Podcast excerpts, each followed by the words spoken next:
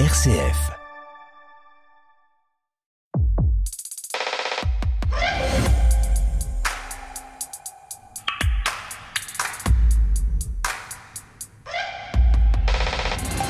Bonjour, bonjour, ravi de vous retrouver pour une nouvelle saison d'effervescence. Les horaires ont encore changé, mais je vous le rappelle, hein, cette émission, vous pouvez l'écouter quand vous voulez sur rcf.fr ou sur votre plateforme de podcast préférée. Le magazine de l'étonnement culturel est donc de retour dans vos oreilles. Les chroniqueurs et chroniqueuses sont là, tous frais et tous fringants, avec encore un peu de sable entre les orteils et dans la joie de partager avec vous leurs pépites culturelles. Pour cette première émission, eh bien, nous serons très cinéma. Nous reviendrons en particulier sur Anatomie d'une chute, la Palme d'Or de Justine Triet, sortie il y a 15 jours et avec déjà plus de 600 000 entrées. Mais dans cette émission Effervescence, il y aura aussi de la place pour la musique, forcément, les arts plastiques, la BD et même le théâtre. Allez, je commence par vous présenter la fine équipe du jour. Corentin Dubois, bonjour. Bonjour et bonjour à toutes et à tous. Vous êtes journaliste à RCF à Lyon, vous êtes tout nouveau dans cette émission, on est content de vous recevoir. Vous êtes lyonnais, donc forcément cinéphile. Et dans votre cartable pour la rentrée, vous nous avez mis un film coréen des plus sombres et des plus haletants, et puis une rétrospective d'un cinéaste iconoclaste, David Lynch. Et ça se passe bien sûr à Lyon, au sein du célébrissime Institut Lumière. Valérie Marniac, bonjour. Bonjour Stéphanie, bonjour à tous. Vous êtes la responsable, la coordinatrice du jury œcuménique du Festival de Cannes, qui est organisé par l'association Signis. Et puis bien sûr, vous êtes, vous parlez cinéma chaque mercredi matin dans la matinale RCF, un peu avant 9h. Au cinéma, pour nous, vous avez vu Ama Gloria, un film sur une petite fille et sa nounou. Et puis au théâtre, vous avez découvert la dernière journée d'un prix Nobel de littérature qu'on a un peu oublié. Hein. Il s'agit de Romain Roland et la pièce s'appelle Dernière note. Et puis Delphine Fressinet, bonjour. Bonjour Stéphanie, bonjour à tous. Vous êtes journaliste à RCF à Bruxelles Oui. et comme toute bruxelloise, eh bien vous êtes bédéphile. Donc vous avez lu pour nous une des BD importantes de cette rentrée, ça s'appelle Chumbo. C'est une saga familiale sur près de 60 ans au cœur de l'histoire mexicaine et puis vous nous Euh, invitez brésilienne. brésilienne. Et puis vous nous inviterez à visiter la rétrospective consacrée au graphiste français Jean Julien. Et ça, ça se passe au Mima Museum. Voilà, beaucoup de cinéma, mais pas seulement. Alors vite, on se dépêche, on commence cette effervescence. Effervescence, une émission présentée par Stéphanie Gallet. Cet été, c'est un constat imparable. On a plus parlé de la polémique Sardou-Armanet que de l'explosion de la mortalité des bébés manchots à cause du réchauffement climatique. Ouais, j'avoue, j'avais pas fait le lien. hein. C'est une newsletter écologique qui déplorait ça sur ses réseaux sociaux. C'est une évidence, hein, on ne parle jamais assez du réchauffement climatique. Et l'indifférence dans laquelle se noient ces poussins de banquise est terrible. Terrible aussi, la bêtise des réseaux sociaux prompts à relayer la moindre stupidité. Et stupide et méprisant est-elle les propos de notre Juliette Armanet bien-aimée, qui à court d'imagination s'en est pris au tube de notre Sardou national. Elle s'en est excusée depuis, auprès d'un Sardou qui s'en est amusé. Les chanteurs populaires ont la cote en cette fin d'été. Les glaces de l'Antarctique qui fondent face au retour improbable des lacs du Conérama. D'ailleurs, on irait bien voir, je sais pas si vous êtes comme moi, mais on irait bien voir ce que deviennent les landes du Connemara avec le réchauffement climatique. Terre brûlée au vent, des landes de pierre autour des lacs, c'est pour les vivants. Un peu d'enfer. le Connemara. Merci, Valérie. Et si, et si, en 1981, Michel Sardou avait été un lanceur d'alerte? Oui, les chanteurs populaires ont la côte en cette fin d'été. Goldman, bien sûr, héros d'une biographie non autorisée signée d'un auteur à succès, Yvan Jablonka, qui fait les beaux jours de cette rentrée littéraire. Sardou, Goldman, on pourrait s'amuser d'un tel revival, mais les chansons populaires sont comme ça. Vous savez, ça s'en va et ça revient, c'est fait de tout petit rien, ça se danse, ça se chante, ça se retient. Vous voyez ce que je veux dire. On aurait tort de mépriser les refrains populaires. Je partage l'avis de Jablonka, les chansons disent quelque chose de notre époque. Et quand plus de 40 ans après, elles font encore danser des générations entières, c'est qu'aussi dérisoires soient-elles, elles font partie de ce qui nous lie. À quoi sert une chanson si elle est désarmée chantait Julien Clerc? C'est vrai que c'est futile une chanson, mais moi, je veux croire que tout cela n'est pas que pur divertissement, qu'en chantant Que je t'aime, Alexandrie, Quand la musique est bonne ou les lacs du Connemara, il ne s'agit pas de détourner la tête pour ne pas voir la maison qui brûle, mais peut-être peut-être de faire dans la joie un peu plus corps pour affronter ensemble ce qui arrive. The Palme d'Or 2023 goes to Justin Trier. Eh oui, samedi 27 mai 2023, la réalisatrice française Justine Triet emportait les suffrages du jury du Festival de Cannes pour son film Anatomie d'une chute. Alors sur le moment, on a beaucoup, beaucoup, beaucoup parlé de son discours de réception de la Palme d'Or. Elle y dénonçait la négation du mouvement des retraites et surtout la marchandisation de la culture que l'actuel gouvernement défendrait et qui mettrait à mal l'exception culturelle française. Tout a été dit sur ses propos. Peut-être est-il temps de s'intéresser à son film. Un film qui est tout sauf un brûlot politique, mais nous y reviendrons peut-être.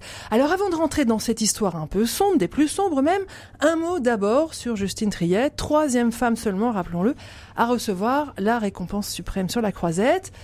Valérie de Marniac, alors vous, vous étiez sur la croisette, hein, mais rappelez-nous qui est Justine Triet bah, Justine Trier, c'est une une jeune réalisatrice, enfin jeune réalisatrice d'une quarantaine d'années. C'est son quatrième long métrage. Elle a, c'est une gamine. Voilà, elle est tout à fait jeune. Et euh, et, tout, et ses films ont été tous sélectionnés à Cannes. Donc c'est vraiment une habituée du festival de Cannes. Et on l'a vu avec des films assez différents, de, de, de genres assez différents. Il y a eu la bataille de Solferino, puis surtout deux très beaux portraits de femmes qui étaient euh, Victoria et Sibylle, une comédie et un drame un peu plus euh, compliqué. Voilà. Corentin, vous nous présentez le, pitch? Oui, donc euh, on va parler des personnages aussi euh, dans, quelques instants, mais euh, il y a trois personnages un peu centraux avec Sandra, donc Samuel aussi qui est le, le, mari, et leur fils qui est malvoyant, il a 11 ans, il s'appelle Daniel, et vivent tous les trois donc à peu près depuis un an, loin de tout, ils sont vraiment à la montagne dans la région Auvergne-Rhône-Alpes, ils sont tout près de Grenoble, et donc un jour, Samuel, le père, est retrouvé mort au pied de leur maison, c'est dans un grand chalet, et une enquête pour mort suspecte est ouverte, et on va suivre ensuite cette enquête. Sandra est bientôt inculpée malgré le doute. Et est-ce que c'est un suicide? Est-ce que c'est un homicide? C'est ce qu'on va essayer de, de découvrir et c'est ce qu'on va suivre surtout dans le procès, dans cette euh, affaire, puisque c'est vraiment un, un, film procès. Eh bien, on va écouter la bande-annonce. Tu m'as dit que t'avais entendu tes parents, maman, t'es sortie de la maison, c'est ça? En fait, j'entendais pas vraiment les mots, j'avais que des bouts de voix, mais ça ah, faisait... Ah oui, mais non, enfin, si t'avais pas les mots, du coup, tu peux pas savoir si c'était une dispute ou pas. Enfin, je sais, je sais ce que j'ai entendu. So, as you know, the autopsy report is uh, inconclusive about the cause of death. Stop. I did not kill him. That's not the point. Il parle de tromperie. I was honest about it. Mais vous l'avez pas été l'année de sa mort avec cette fille avec qui vous l'avez trompé, pourquoi? Il y a quand même quelque chose d'un peu étrange dans cette situation. Vous admettez qu'il était jaloux Non, I don't know, no. Allez, écoutez-vous, on a l'impression que vous l'avez trompé continuellement. Quand il commence à se reprocher des trucs, moi je préfère m'en aller. Tu peux pas me dire qui était le plus énervé des deux? Non. Est-ce que vous pouvez nous dire à quoi il fait référence quand il parle du pillage de son œuvre? That's not true. Vous aviez déjà frappé votre mari? Non. Non, jamais. C'est bien ce qui s'est passé.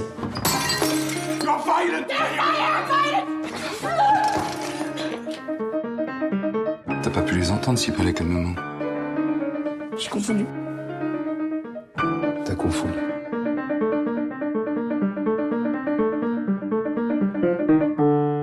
I'm innocent, you know that, right? Anatomie d'une chute avec euh, au cœur une femme, Sandra, qui est interprétée par Sandra Huller, la femme euh, de l'homme qu'on a, retrouvé au pied du chalet. Il y a également Swan Arlo Vincent, qui est euh, l'avocat, un ami d'enfance de Sandra, enfin d'enfance, de jeunesse. Et puis euh, le garçon, le fils, Daniel. Euh, je voudrais qu'on on passe en revue chacun de ces, personnages et, et, de leurs acteurs et que vous nous expliquiez comment vous les avez ressentis. Alors d'abord, il faut commencer par le personnage vraiment Sandra, central, Sandra.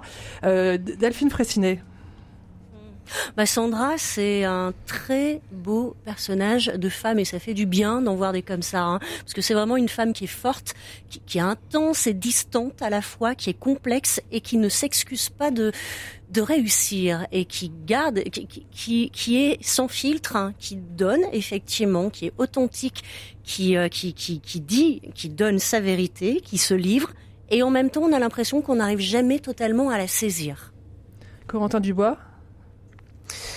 Bah, j'ai Sandra effectivement, c'est c'est ce personnage euh, authentique et une femme forte. Je crois que Justine Trier aussi a, a, a l'habitude de mettre des, des, femmes fortes dans ses personnages principaux. Euh, Swan Arlo peut-être est intéressant aussi dans sa discrétion, dans sa sensibilité aussi, mais on a l'impression que ces, euh, ces, ces personnages ont tous des, des failles, peut-être des plaies aussi. Ça qui est intéressant et c'est ça qui rend le film avec une, une densité aussi très intéressante et puis puis euh, le fils aussi qui a un rôle très important dans le film et qui joue euh, remarquablement euh, bien dans, dans ce film. Alors on va, on va revenir, on va revenir par le, mm. sur le petit garçon, mais d'abord on finit la, le, le, tour sur sur Sandra. Valérie Marniac, vous êtes d'accord C'est c'est elle qui porte le film? Ah oui, alors d'abord c'est une exceptionnelle actrice, hein, elle est absolument. Donc on retient son nom, hein, Sandra. Voilà, Sandra Huller, elle avait déjà joué dans un film précédent, le film précédent de Justine Trier. On l'avait surtout découverte avec Tony Erdmann dans une comédie allemande assez décalée. Mais alors là, elle euh, alors, euh, comme l'a dit Delphine, elle est un peu, est assez ambiguë. Hein, donc, euh, elle. La, la, scène d'ouverture où elle est en, en interview. Oui, elle est à la fois séductrice, à la fois très froide. On la voit à la fois douce et à la fois très dure par moments, très calme et avec une certaine autorité, et pouvant, bon, sans dévoiler tout le film, mais mm. pouvant s'emporter. Donc, c'est une femme assez complexe. Mais moi, ce que j'ai trouvé le plus intéressant sur Sandra Huller, c'est le, le rapport, enfin, c'est le, le, le, rapport homme-femme en fait. C'est-à-dire, c'est presque un rapport inversé avec son mari et notamment sur le, le, la problématique de celui qui réussit dans le couple et celui qui est empêché par l'autre de, de, de, professionnellement. Euh, le rapport sont inversés, c'est intéressant. Alors justement, on, on, on, va pas parler du mari, mais on, on a commencé à en mm. trouver. Euh, peut, peut-être parler maintenant de, de Swan Arlo, qui est le, le, le nom, l'acteur phare euh, après Sandra Hüller dans, dans, cette, euh, dans ce film. Euh, il s'appelle Vincent, c'est un avocat. Il, il, il arrive, il l'a pas vu depuis très très très longtemps. On sait même pas s'il connaissait le mari. Euh, comment vous l'avez trouvé, euh, Corentin Dubois? Oui, je disais cette cette sensibilité là qui est intéressante. Euh, on disait ces ces rôles sont peut-être un, peu inversés. On n'a pas forcément l'habitude euh, de voir ces rôles féminins aussi importants et c'est ça qui est intéressant aussi dans le cinéma de, de Justine Trier.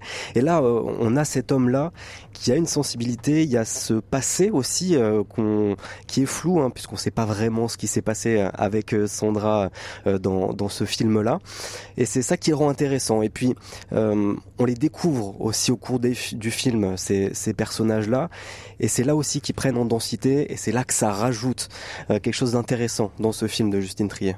Delphine Fressinet sur, euh, sur Swan Arlo oui, Swan Arlo. En plus, moi, ce que j'ai trouvé bien, c'est que pour un film de procès, il joue donc l'avocat de la défense de, de, de, de, Sandra. Et en fait, c'est pas lui qui cabotine, c'est pas lui qui ouais. fait les effets de manche, hein, c'est l'avocat général. C'est ça. Ça aussi, j'ai trouvé ça euh, assez intéressant que ce soit là aussi un petit peu euh, inversé. Il, il n'a pas ce, ce côté euh, démonstratif tonitruant comme on a l'impression, on a l'habitude de les voir représentés au cinéma. C'est vrai qu'on a, on a un beau duo là avec l'avocat général qui est omniprésent dans les scènes de procès, et puis Swan Arlo, lui, qui est plutôt à l'arrière. Mmh.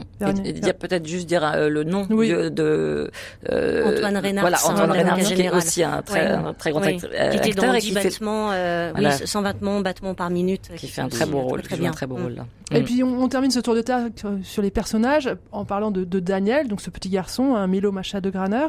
Euh, lui aussi, il est très impressionnant. C'est un, un petit garçon qui est malvoyant, qui joue du piano et qui est aussi un peu la, clé euh, de, de cette énigme, Delphine?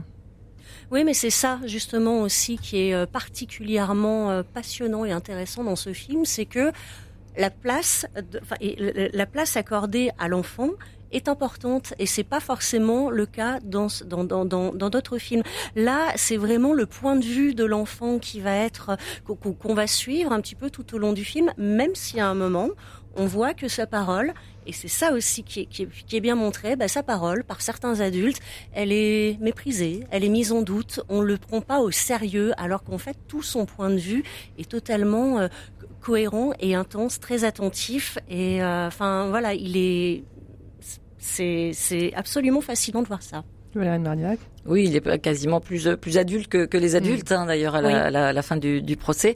Et euh, je trouve aussi que le, choix du prénom est intéressant. Daniel, alors surtout pour euh, sur RCF, mais Daniel, le prophète, c'est quand même lui qui a interprété les songes de, de, de dans le voilà de à Babylone du, roi, et, euh, et c'est lui aussi qui a de, qui a démontré l'innocence de la veuve Suzanne dans Suzanne et les vieillards. Donc je sais pas si Justine Trier y a pensé, mais, mais, non, mais j'ai voulu regarder parce que j'aime bien les choix des prénoms. Ça peut pas être anecdotique. Non, je pense pas.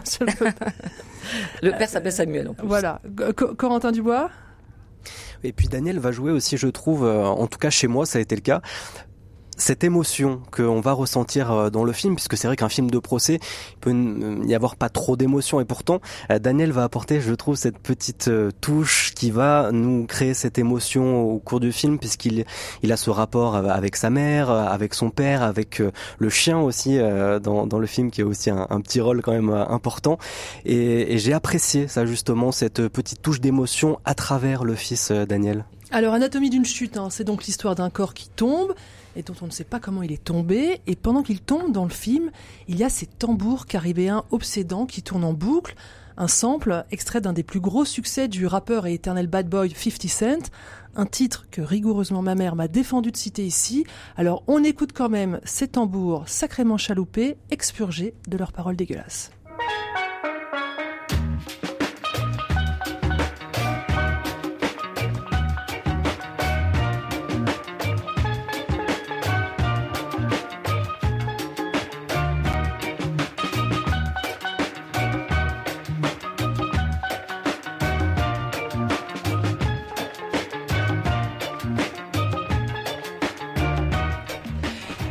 Alors maintenant, je voudrais savoir ce que vous avez pensé de ce film, si c'est une palme d'or méritée, pourquoi c'est un grand film? Delphine Fressinet.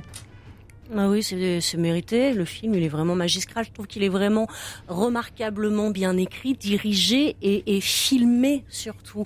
C'est, on voit vraiment pas les, deux heures et demie euh, passer. Le simple fait aussi de commencer cette histoire où on a entendu l'extrait de, de, de, de, la musique, c'est-à-dire que le corps qu'on va apprendre à découvrir et à connaître, ben, c'est celui du père, mais on ne le voit jamais au tout début. Et c'est ça, c'est une présence qui est un petit peu euh, obsédante, un petit peu intimidante et qui va et qui va planer sur euh, surtout euh, sur tout le film. Les dialogues sont, sont parfaitement ciselés et franchement, encore une fois, le jeu des, des, des acteurs est très bien. Et j'aime aussi moi la manière dont, dont Justine Trier a de décentrer un petit peu sa caméra, notamment dans les films de procès où on peut toujours avoir l'impression, bon ben voilà, on va avoir un gros plan sur les jurés, sur l'accusé, sur le juge. Et là, en fait, lors de moment lors de scènes clés où on entend, par exemple, une, la dispute, eh ben le gros plan est fait sur Daniel hein, qui assiste au procès. Il y a toujours des, petites inventivités comme ça, je trouve, euh, dans, la façon de filmer de,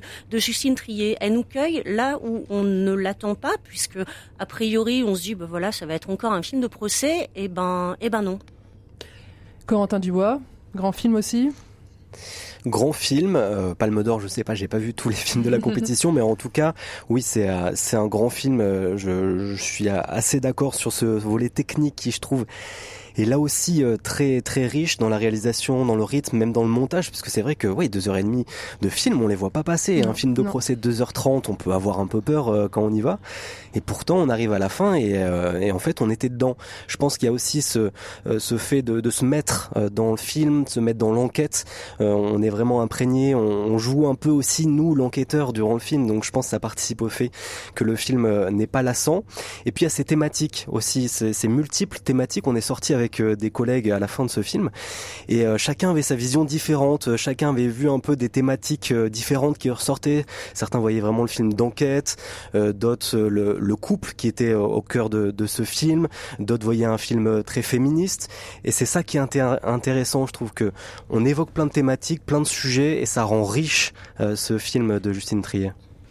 Perrine Marniac, vous aussi oui, c'est un film vraiment euh, intelligent. Euh, le, le, revenir sur le titre, peut-être Anatomie d'une chute. En fait, c'est mm. c'est une triple chute. Hein. C'est à la fois la chute du corps euh, euh physique de, de, de l'homme, c'est la chute aussi euh, de, de, de, de, sa vie, mais c'est surtout la chute du couple. En fait, c'est mm. comment un événement dramatique, en fait, et devient le juste le, le, le, le révélateur de, de, de, toute une, une problématique de, de couple. C'est aussi comment faire durer, comment faire durer l'amour dans un couple. C'est montrer euh, l'intérêt du film procès, c'est de chercher la vérité, mais c'est de montrer justement qu'il n'y a pas une seule vérité et que et que moi j'ai trouvé que c'était un film formidable sur euh, sur le couple. C'est euh, un couple, c'est à la fois des relations amoureuses, intellectuelles, sexuelles, tout est abordé et, et en fait c'est le procédé. C'est aussi un film sur la création littéraire, la création artistique oui, alors non, en tout cas, c'est un film surtout le fait qu'ils aient tous les deux le même métier, en l'occurrence écrivain, est aussi très intéressant. C'est-à-dire comment chacun dans le couple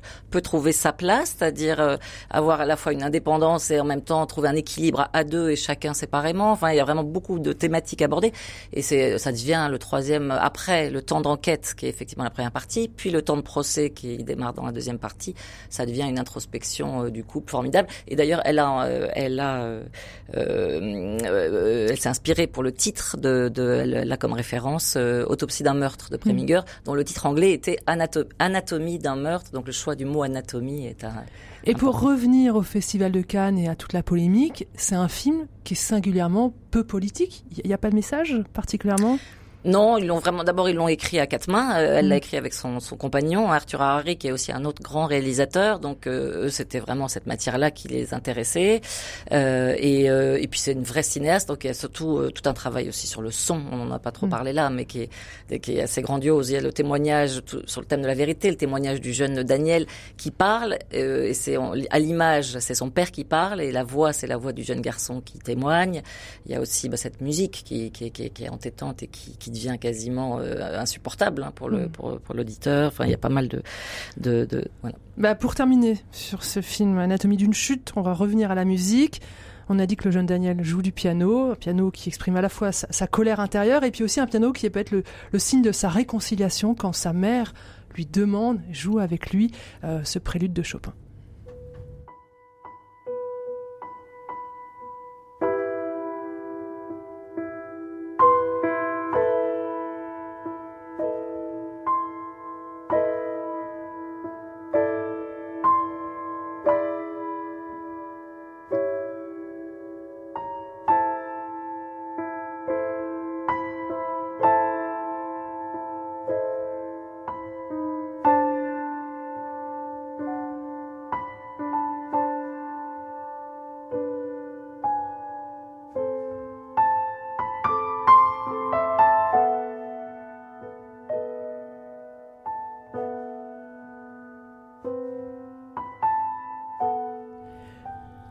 Opus 28, numéro 4 en mi mineur de Frédéric Chopin, une interprétation signée Benoît Daniel et extrait de la bande originale du film Anatomie d'une chute. Effervescence, le magazine de l'étonnement culturel.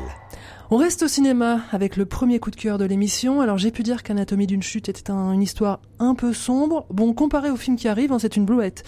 Corentin Dubois, vous êtes un grand amateur de films asiatiques. Vous connaissez bien le cinéma coréen, mais cette fois-ci, vous avez vu un film hongkongais sorti au cœur de l'été. Je crois que vous avez pris une claque. Ça s'appelle Limbo. Ouais, ça faisait longtemps que j'avais pas pris une claque euh, comme ça au cinéma. C'est vraiment le genre de film où on, ressort du film, on a les yeux euh, grands ouverts quand les lumières euh, se rallument dans la salle de cinéma. on a le dos qui est vraiment enraciné dans le siège, on est au fond du siège, on a presque envie de fumer une cigarette alors qu'on fume pas.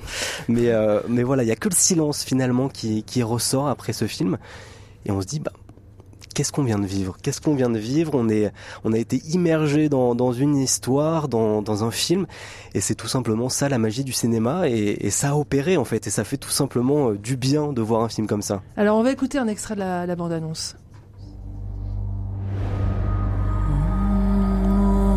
La main coupée trouvée hier appartenait à une femme, la main gauche.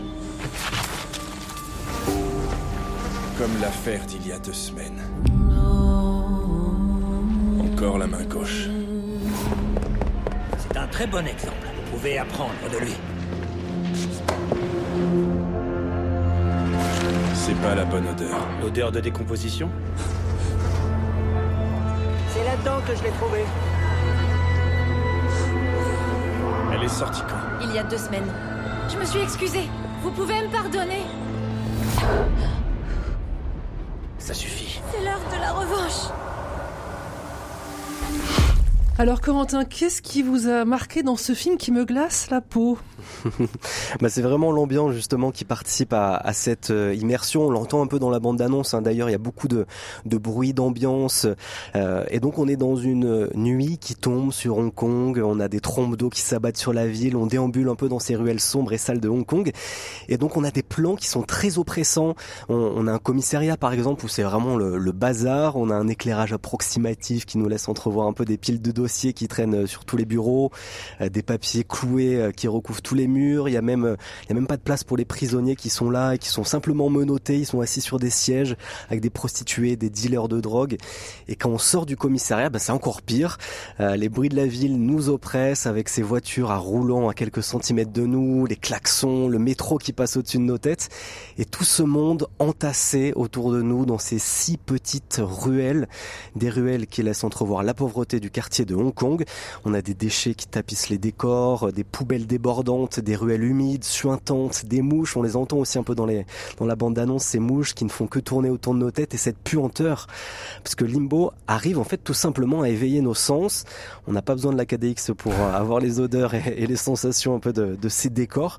Et tous ces détails, en fait, c'était une volonté du réalisateur euh, Soi Chiang qui est revenu euh, au pays puisqu'il était parti faire des films, une série aussi euh, en Chine et il s'est exprimé notamment sur cette volonté de revenir au pays et de recréer cette ambiance qu'il avait un peu dans, ses souvenirs. Il dit on peut dire que je m'identifie à ces personnes, ces marginaux, puisque on parle de ça hein, dans Limbo, c'est vraiment ces marginaux de Hong Kong, parce qu'ils font partie des souvenirs de mon enfance dans ces quartiers.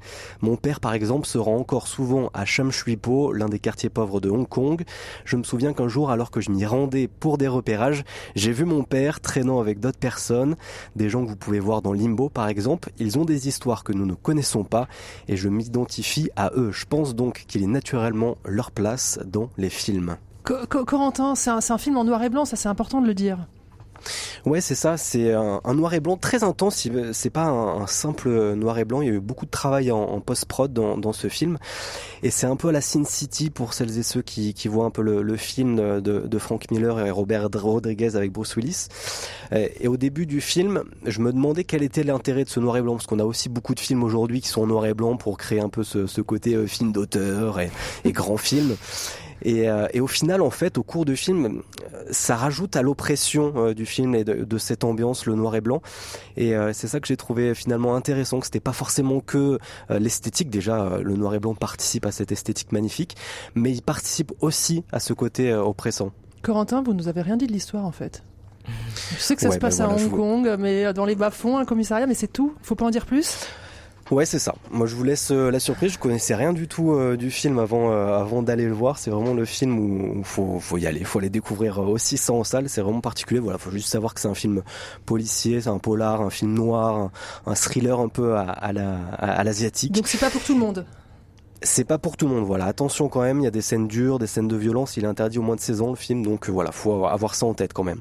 Ça s'appelle Limbo de Soi Chang. Merci Corentin. On va retourner un peu plus de douceur. On en a besoin. Le cinéma, c'est aussi faire ça très bien. Euh, Valérie Marniac, vous avez été voir Ama Gloria. Il s'agit d'un film sorti il y a 15 jours. Euh, qui est euh, Ama Gloria alors en fait, ama Gloria, ça veut dire j'aime Gloria. C'est parce que c'est une histoire. En fait, c'est vraiment sur une histoire, une relation d'amour entre une euh, toute petite fille, enfin qui a 6 ans, qui s'appelle Cléo, et sa nounou qui s'appelle Gloria et qui la, qui la garde en fait depuis sa naissance et qui doit retourner dans son pays. Elle est originaire du Cap Vert. Euh, et on écoute la bande annonce. On écoute la bande annonce.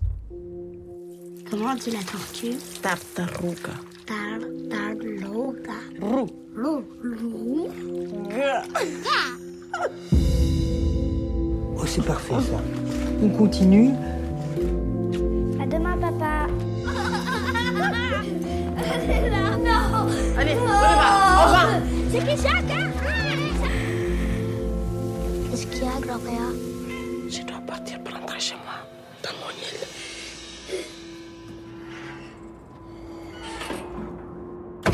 Qu'est-ce que tu fais là? Cléo C'est Gloria, elle me manque. Demain, j'appelle Gloria et je vois ce que je peux faire.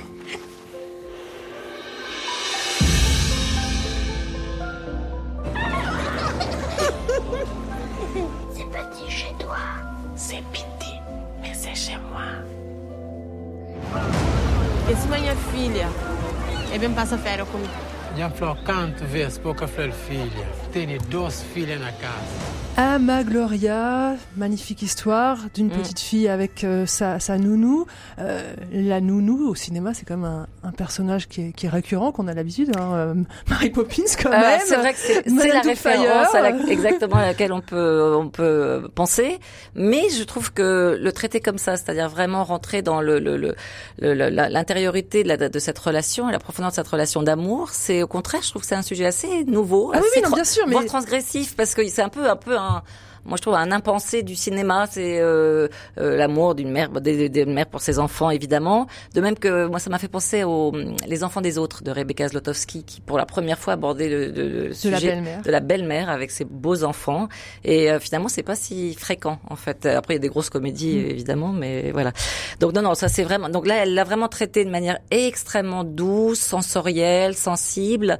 C'est un film qui est vu à hauteur d'enfant. On est vraiment sur qu'est-ce qu'un enfant de 6 ans peut comprendre, concevoir euh, d'une de, de, de cette histoire. Donc euh, il y a beaucoup de hors champ, notamment quand elle part parce que donc euh, euh, triste de la séparation, euh, sa nounou va l'inviter chez elle au Cap Vert pendant un mois l'été pour euh, re- reprendre contact euh, après qu'elle soit qu'elle soit partie.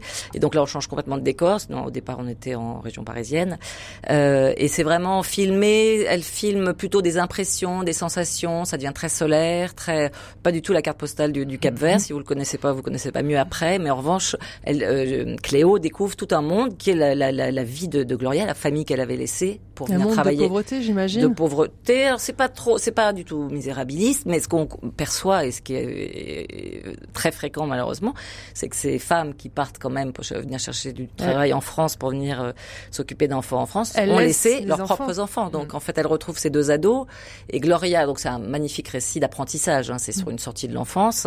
Comment tout d'un coup elle, réalise qu'elle n'est plus le centre du monde, mais qu'il y a d'autres choses autour d'elle.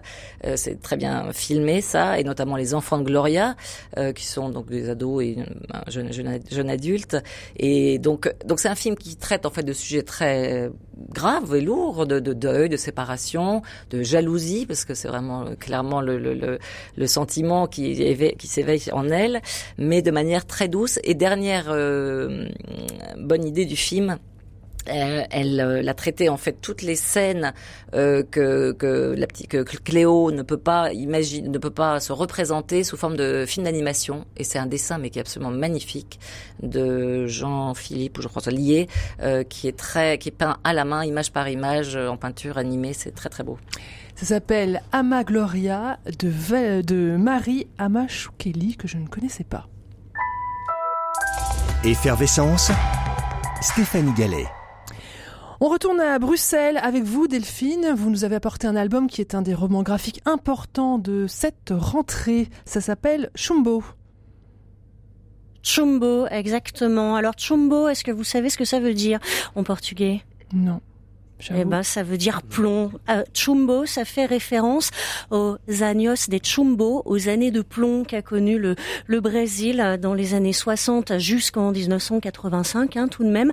Et en fait, c'est cette, euh, c'est, c'est, c'est dans ce contexte-là, donc que Mathias Lehmann, donc euh, l'auteur et dessinateur de, de Chumbo, publie donc ce roman graphique qui s'inspire en plus un petit peu en partie de sa famille, mais uniquement pour. euh, Il a fait un mix de plusieurs euh, personnages, mais ce qu'il raconte, c'est près de, de 70 ans euh, d'histoire du Brésil avec toutes les toutes les complexités que que qu'on- que l'on que l'on peut y, comprendre, le racisme, la richesse, le, le, le- aussi le, le, machisme, l'injustice, enfin voilà. Et il le fait donc en racontant l'histoire d'une d'une saga familiale. En fait, si je voulais résumer un petit peu Chumbo, je dirais que d'un point de vue narratif et graphique, donc ce pavé en noir et blanc, c'est un peu comme si Zola rencontrait Robert Crump.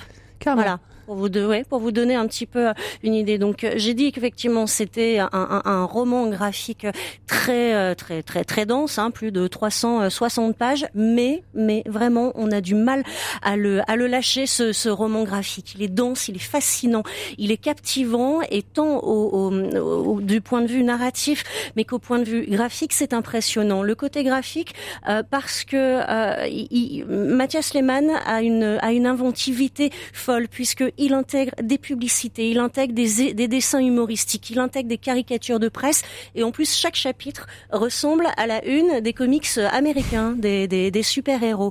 Et donc c'est donc euh, l'histoire donc de Osvaldo Wallace euh, qui est un riche euh, propriétaire, enfin riche directeur euh, de, de, directeur de, de, mine au, au, Brésil dans le Minas Gerais. Et, euh, et surtout ses, ses, enfants donc que l'on que l'on que l'on va que l'on va suivre. C'est c'est une BD qui est c'est une fresque qui est impressionnante hein, qui est dure et qui est pleine de, de saudade peut-être aussi d'une d'une d'une certaine manière. Et franchement c'est une c'est un roman graphique à lire absolument ça s'appelle donc Chumbo de Mathias Lehmann et c'est publié chez Casterman. Alors c'est le moment de retrouver notre chroniqueur François Huguenin, toujours l'affût de ce qui se fait en matière de pop. Alors impossible pour lui d'être avec nous aujourd'hui. Il nous a donc enregistré un petit coucou. Vous verrez, il ne salue que les dames, mais c'est pas grave, Corentin lui pardonne. Bonjour euh, Stéphanie, Valérie et Delphine, euh, je suis heureux de vous retrouver pour, euh, comme d'habitude, défendre la musique pop euh, et notamment française, qui est en pleine forme actuellement. en est témoin ce nouvel album, le troisième de Popincourt, euh, artiste euh, Olivier de son prénom, euh, qui est un magnifique musicien et ce disque s'appelle We Were Bound to Meet. on était fait pour se rencontrer et c'est vrai qu'il y a une histoire de euh, d'amitié, euh, de bande comme ça dans le dans, dans l'univers de Popincourt. Euh, il est entouré notamment de son grand ami Olivier Rocabois qui a composé deux textes pour ce disque et puis des admirables chanteuses que sont Suzanne Shield et Gabrielle Jacoman de French Boutique. Euh, et puis bien sûr d'un formidable musicien, Olivier Boss-Vironois, Boss pardon, qui est un maître du piano et qui a mixé l'album. Alors la pop très énergique de Popincourt est influencée par le courant mode. Euh, des années fin 70, début 80, dont Jam fut l'immense groupe en Angleterre. Euh, c'est une musique où il y a des influences soul aussi, euh, comme chez les modes d'ailleurs, avec un morceau comme The Road to Recovery. Et puis, je dirais que Popincourt a une palette large. on a un morceau un peu jazzy, My Secret Place. avec quelques phrases qu'il chante en français, il faut qu'il continue. et puis des morceaux incroyablement mélodique, euh, notamment un morceau euh, Late to the Party qui est euh, extrêmement lénonien. et puis des morceaux magnifiquement orchestrés avec des cordes. Et les cordes, ça ne souffre pas la médiocrité. Et ici, les arrangements sont absolument, de cordes sont absolument fabuleux. et donc, je voudrais vous faire écouter un de ces très beaux morceaux avec des cordes. Ça s'appelle The Worst of Lullabies. Et vous allez voir, c'est un enchantement.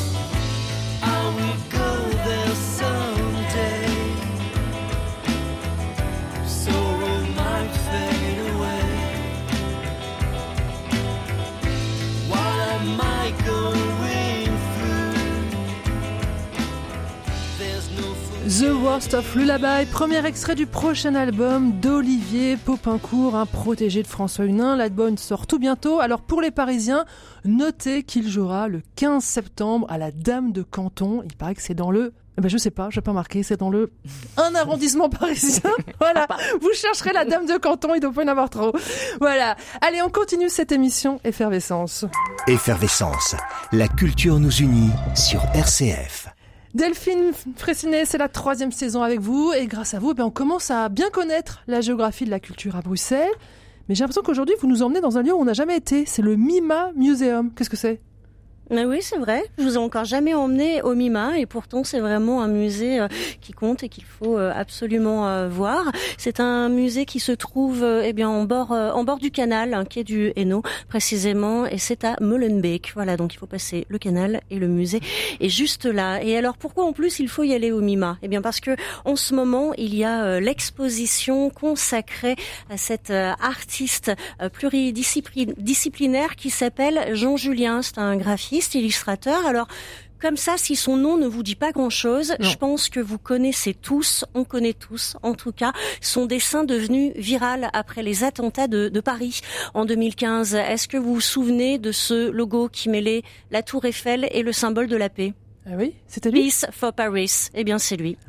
C'est lui, c'est lui qui avait fait ce, c'est lui qui avait fait ce, ce, ce, dessin. Mais Jean Julien, il n'est pas, il n'a pas fait que ce logo. Surtout, il est bien plus qu'un logo. C'est vraiment tout un univers hein, qu'on découvre dans cette exposition euh, Studiolo. C'est d'ailleurs la première exposition euh, personnelle de cette de cet artiste hein, qui qu'il faut euh, qu'il faut voir. Alors son œuvre, elle est elle est colorée, elle est poétique, elle est, elle est ludique, elle est contemplative aussi, puisque je trouve qu'il nous, il nous évade en nous plongeant, en, nous plongeant dans, dans, dans l'intime. C'est-à-dire que les, les, les, vacances, on va voir beaucoup sur ces, dans cette exposition des, des, illustrations, des, des, des, dessins de, de vacances à la mer. Ben on a l'impression qu'elles font partie de nos, de nos propres, de nos propres souvenirs. Par exemple, euh, pour vous faire comprendre un petit peu à quel point c'est un observateur hors pair de cette vie toute simple, hein, les petites, les petits gestes du quotidien qu'on a tous eu à, à la plage lors des, lors des vacances et en même temps il nous intègre dans une scène, c'est qu'à un moment on voit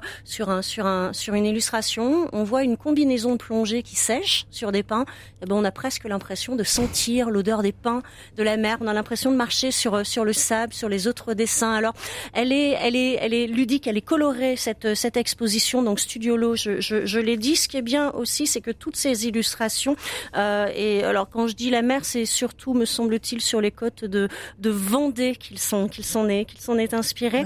Et euh, il y a aussi euh, pour nous amener dans cette dans cet univers-là.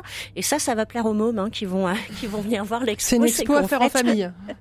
oui, oui, oui, mais c'est, vous, vous, savez pourquoi ça va plaire au môme? Parce qu'en fait, hein, bah, il y a tout son roman euh, graphique, euh, autobiographique, qui est écrit sur les murs. Voilà. Bon, alors désolé après pour les parents hein, si les mômes écrivent sur les murs de, de la chambre, mais c'est vrai que c'est un petit peu comme s'il nous faisait partager son, son journal intime, parce que sur les murs où il a dessiné, où il a, où il raconte aussi son parcours, eh bien, il nous, il, il nous parle, hein, il nous, il nous confie ses doutes sur le, sur le temps qui passe, sur la paternité, sur son rapport à, à l'illustration. Enfin, je veux dire, il est il est tout jeune encore, hein, c'est un quadra hein, quand même, Jean-Julien. Donc euh, voilà, mais c'est, euh, mais voilà, c'est tout, tout, tout son regard qui, euh, qui, qui passe. On voit aussi donc ses dessins, mais aussi donc ses fresques et ses sculptures. Donc c'est vraiment l'exposition à voir, et donc ça se passe au Mima à Molenbeek. On retient bien, il s'appelle Jean-Julien et on peut voir l'exposition jusqu'au 31 décembre. Ça nous donne un peu de temps pour aller à Bruxelles. Merci Delphine.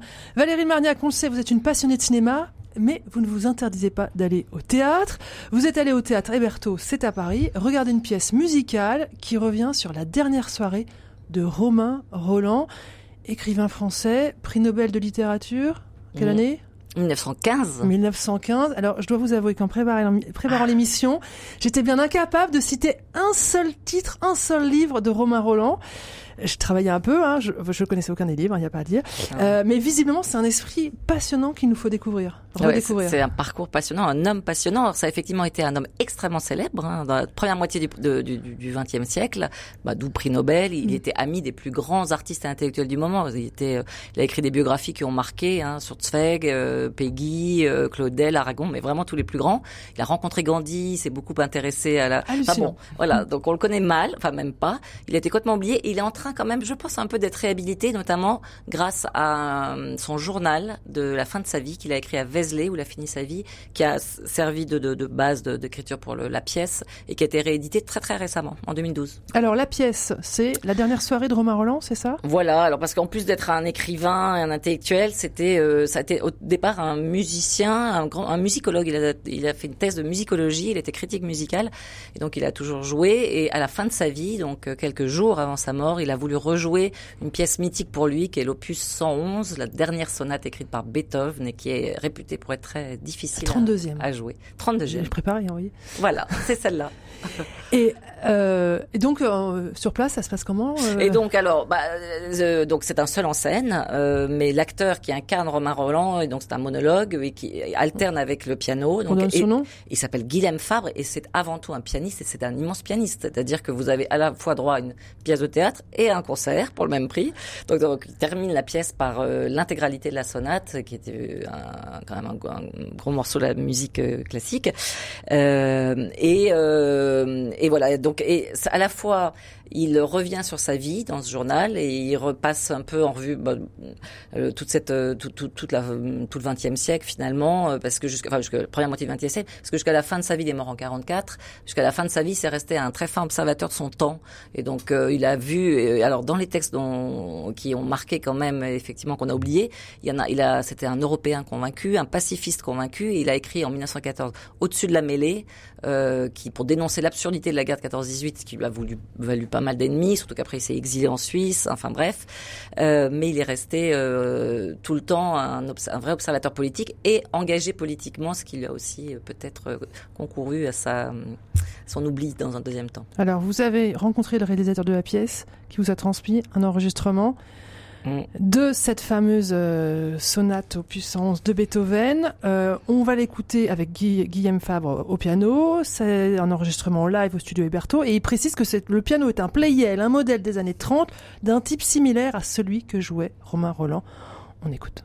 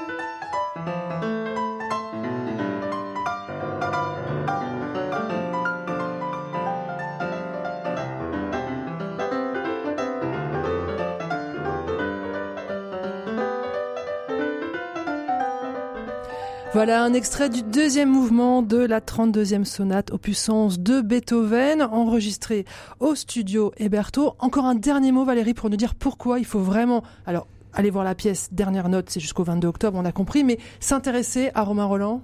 C'était vraiment un esprit euh, libre, assez éclairé, et qui a des pensées euh, qu'on entend dans la pièce qui sont assez universelles. Alors, sur la paix, je l'ai dit, mais aussi euh, c'est quelqu'un qui plutôt qu'on sent agnostique, mais qui cherche et qui s'est beaucoup interrogé sur la recherche, sur Dieu, sur la religion, sur la foi, sur le visible et l'invisible. Et il, a, il a vraiment des pensées assez euh, assez fortes sur ce sujet-là et qui, d'ailleurs, ça commence là-dessus et ça, la pièce finit là-dessus. Et, et, dire un nom, le nom de l'auteur de la pièce s'appelle oui. Michel Mollard. Voilà. Voilà.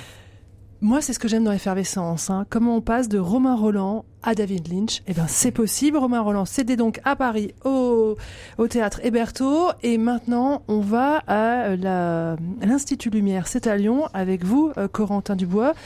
Il y a une euh, rétrospective de l'œuvre de David Lynch. L'Institut Lumière, il faut le rappeler, hein, c'est une institution phare euh, de Lyon. Et David Lynch, c'est aussi un phare dans le cinéma, un phare un peu iconoclaste quand même. Vous nous rappelez pourquoi c'est un cinéaste important? Un, ouais, un grand réalisateur, euh, David Lynch. Bon, c'est vrai que maintenant il est plus jeune, il a 77 ans, euh, David Lynch, donc réalisateur américain, et qui a vraiment cette euh, cette patte, ce, ce style lynchien un peu que j'ai découvert vraiment avec le temps, puisque David Lynch l'ai découvert un peu tard finalement avec donc Mulholland Drive que j'ai vu il y a que quelques années encore parce que en fait on, m'en parlait toujours de Lynch, de ce style un peu euh, onirique, et j'étais même allé euh, sur le site Sens Critique à l'époque. Je regardais beaucoup les listes de recommandations de films, et il y avait une liste qui s'appelait euh, les films, les meilleurs films mindfuck, donc qui retournent un peu la, la, tête, qui font des nœuds au cerveau, et j'aimais beaucoup les scénarios un peu complexes. Et donc c'est comme ça que j'ai découvert Lynch, puisque le premier film de cette liste, et ben c'était Mulholland Drive, tout simplement. Donc je suis allé le, le découvrir, et c'est vrai qu'on n'en ressort pas indemne, surtout quand euh, bah, on connaît pas forcément Lynch puisque j'étais encore jeune à l'époque, même si je le suis encore aujourd'hui quand même. Mais euh, en tout cas, je, je, m'attendais pas à ça. C'est vraiment un style euh, marquant puisque c'est une imagerie, il un travail du son aussi très onirique. Et Lynchien, c'est presque devenu aussi un, peu un adjectif hein, qui signifie mystérieux, euh, envoûtant, cauchemardesque. Il arrive à, à, créer en fait des rêves, à créer des, des cauchemars, mais euh, dans le cinéma, et c'est ça qui est tout simplement fou. Donc j'en suis vraiment pas ressorti indemne, et en même temps, et eh ben j'y suis pas retourné. Ça, ça m'a pas amené vers d'autres films de sa filmographie, parce que je pense qu'il faut prendre le, le, temps de découvrir euh, David Lynch. Et donc j'y suis pas retourné. C'est que quelques années plus tard, on avait euh, Elephant Man qui ressortait au cinéma pour le 40e anniversaire, donc c'était il y a trois ans puisque le film était sorti en 1980, et donc il ressortait en version euh, restaurée 4K, et donc j'y suis euh, j'y suis allé et là euh, j'en suis ressorti très ému. C'est encore un de mes films préférés, Elephant Man, avec l'histoire, les personnages, la photo aussi qui m'ont beaucoup marqué. Et j'avais d'ailleurs réalisé une chronique pour RCF Drum à l'époque, tellement il m'avait il m'avait marqué ce film, mais je le trouvais très différent quand même de Mulholland Drive et dans un style encore différent. Et donc ça n'a pas encore été un tremplin vers euh, vers la découverte des autres films euh, de David Lynch. Et donc là, bah voilà, j'ai, euh, je me suis dit, c'est parti, je, je, reçois ça comme un, un, petit message du destin avec cette rétrospective à, à l'Institut Lumière. Donc je me suis dit, c'est l'occasion en plus de le découvrir au cinéma, puisque avec ce style lynchien, je trouve que c'est bien aussi de, de s'immerger dans dans son cinéma, de pas être dérangé par le téléphone qui sonne ou, quand on est devant son écran, c'est quand même pas pareil de découvrir un film. Et donc là, je me suis dit, euh, allez, c'est parti, euh, je vais aller découvrir euh, enfin un peu plus la filmographie de, de David Lynch. Je devais aller voir Lost Highway. Euh, et, je suis tombé malade comme vous pouvez l'entendre. Donc c'est vrai que le soir j'ai plus envie de me, me, reposer. Donc je suis pas encore allé le voir, mais on a jusqu'au 8 octobre pour découvrir euh, euh, la rétrospective de David Lynch à, l'Institut Lumière. Donc j'irai découvrir un petit peu plus David Lynch d'ici le 8 octobre. Et vous pouvez y aller aussi. Vous allez sur le site de l'Institut Lumière, www.institutlumière.org tout simplement, tout pour aller découvrir un peu cette rétrospective. Ouais, exactement. Vous pourrez voir entre autres Blue Velvet, une histoire d'enquête à partir d'une oreille trouvée euh, dans un jardin, une sorte de, de polar euh, litchien, comme vous dites, avec euh, Isabella Rossellini et Denis Soper. Allez, pour terminer cette émission, on se met un peu dans l'ambiance.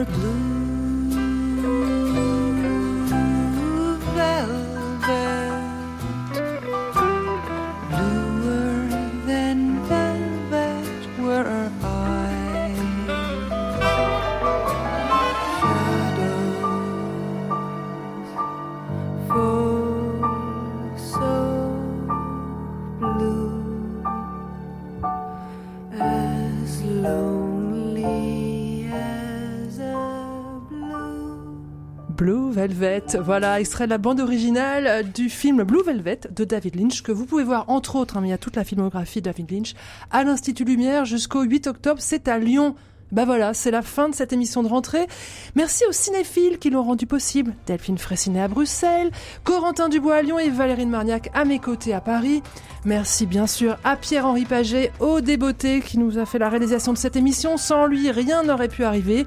Et puis un clin d'œil aux absents, François Huguenin et tout particulièrement, tout particulièrement Pierre Samanos. On pense très très fort à lui. Je ne vous laisse pas partir sans une citation de Romain Roland, forcément. Créer, c'est sortir de la prison du corps. Et puis une autre, hein.